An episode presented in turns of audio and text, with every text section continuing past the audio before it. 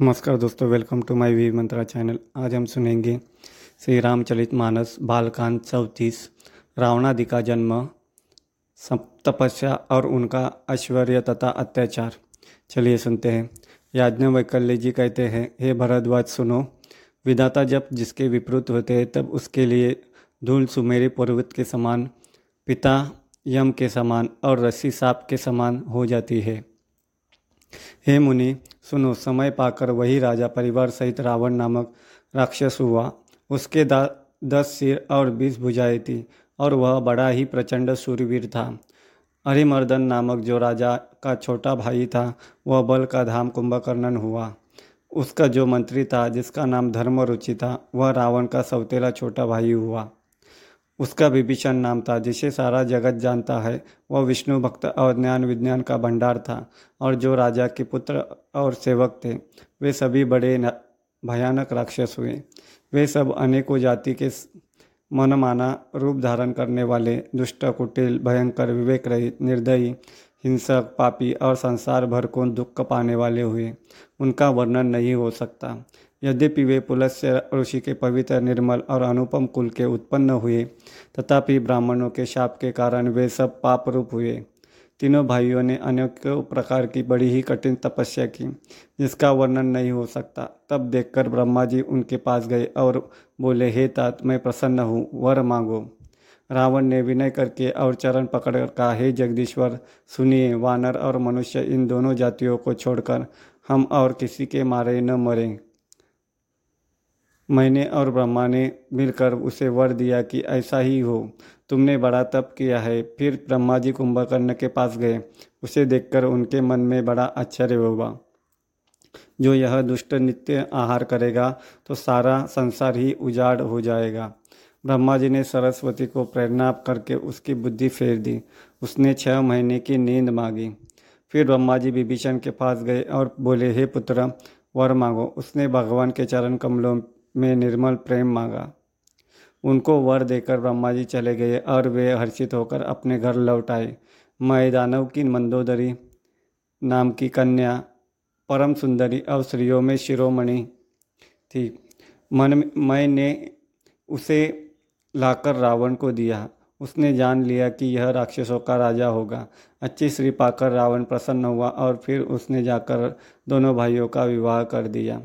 समुद्र के बीच में त्रिकुट नामक पर्वत पर ब्रह्मा का बनाया हुआ एक बड़ा भारी किला था।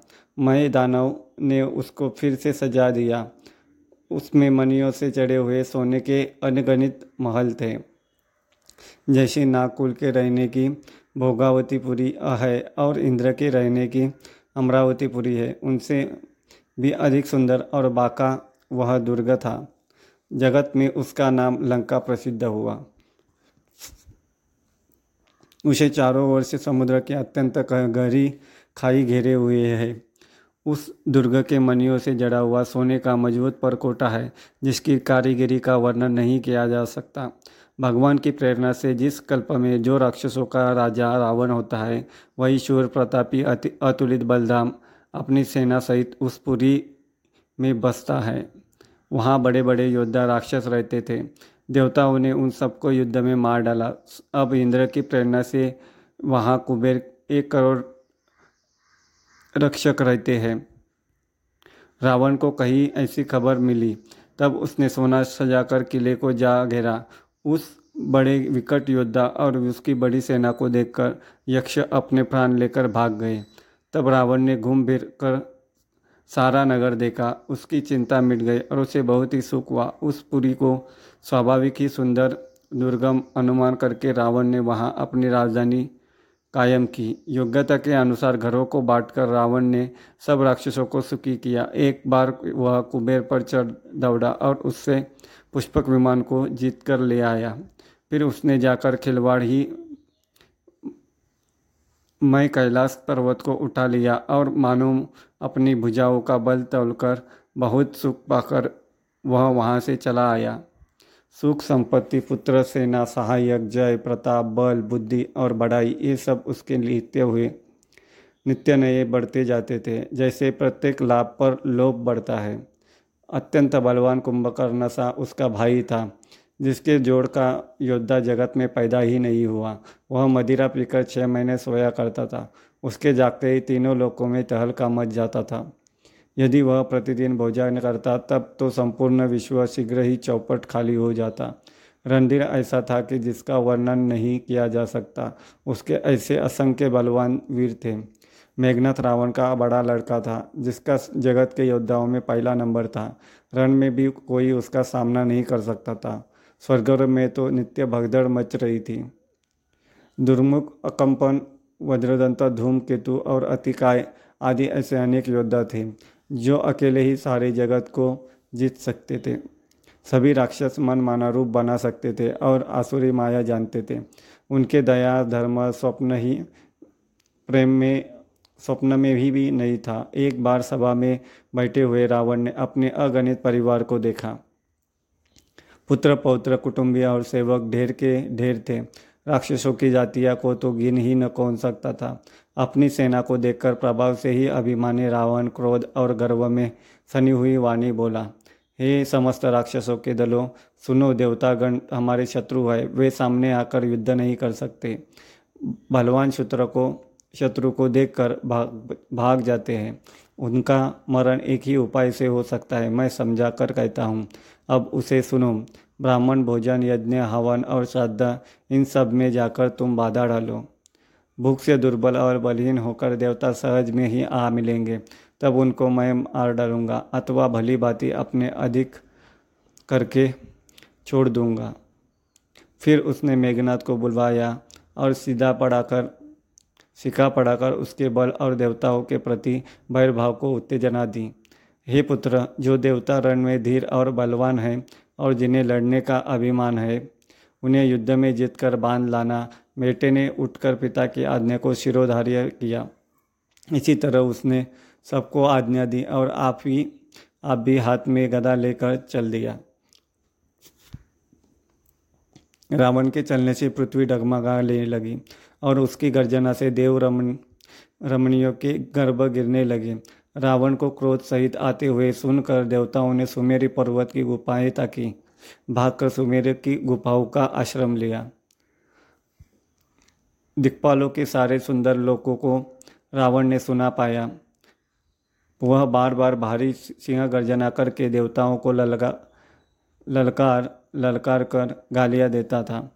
रण के मद में मत वाला होकर वह अपनी जोड़ी का योद्धा खोजता हुआ जगत भर में दौड़ता फिरा, परंतु उसे ऐसा योद्धा नहीं कहीं मिला। सूर्य, चंद्रमा, वायु, वरुण, कुबेर, अग्नि, काल और यम आदि सब अधिकारी, किन्नर, सिद्ध, मनुष्य, देवता और नाग सभी के पीछे वह हठपूर्वक पड़ गया।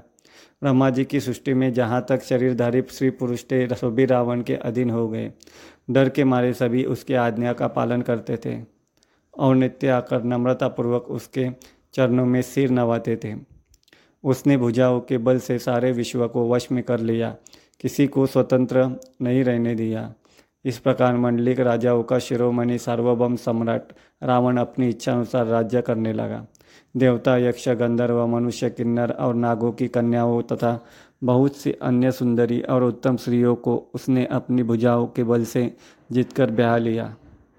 बैगनाथ ने उसे, उसने जो कुछ कहा, उसे उसने मानो पहले से ही कर रखा था। अर्थात रावण के कहने पर, कहने भर की देर थी। उसने आज्ञा पालन में तनिक भी देर नहीं की। जिनको रावण ने मेघनाथ से पहले ही आज्ञा दे रखी थी, उन्होंने जो करतुती की, उन्हें सुनो।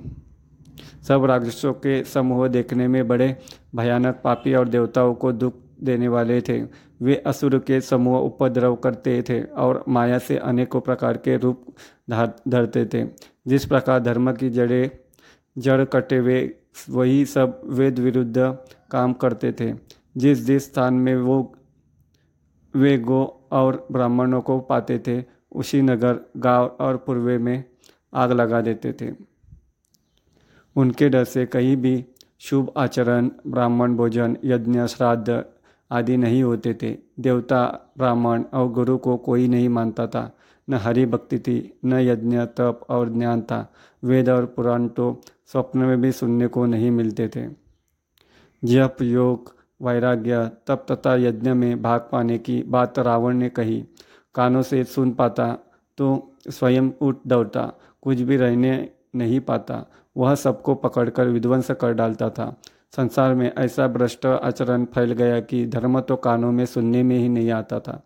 जो कोई वेद और पुराण कहता, उसको वह बहुत तरह से त्रास देता और देश से निकाल देता था। राक्षस लोग जो घोर अत्याचार करते थे, उसका वर्णन नहीं किया जा सकता। हिंसा पर ही जिनकी प्रीति है, उनके पापों का क्या ठिकाना? धन्यवाद।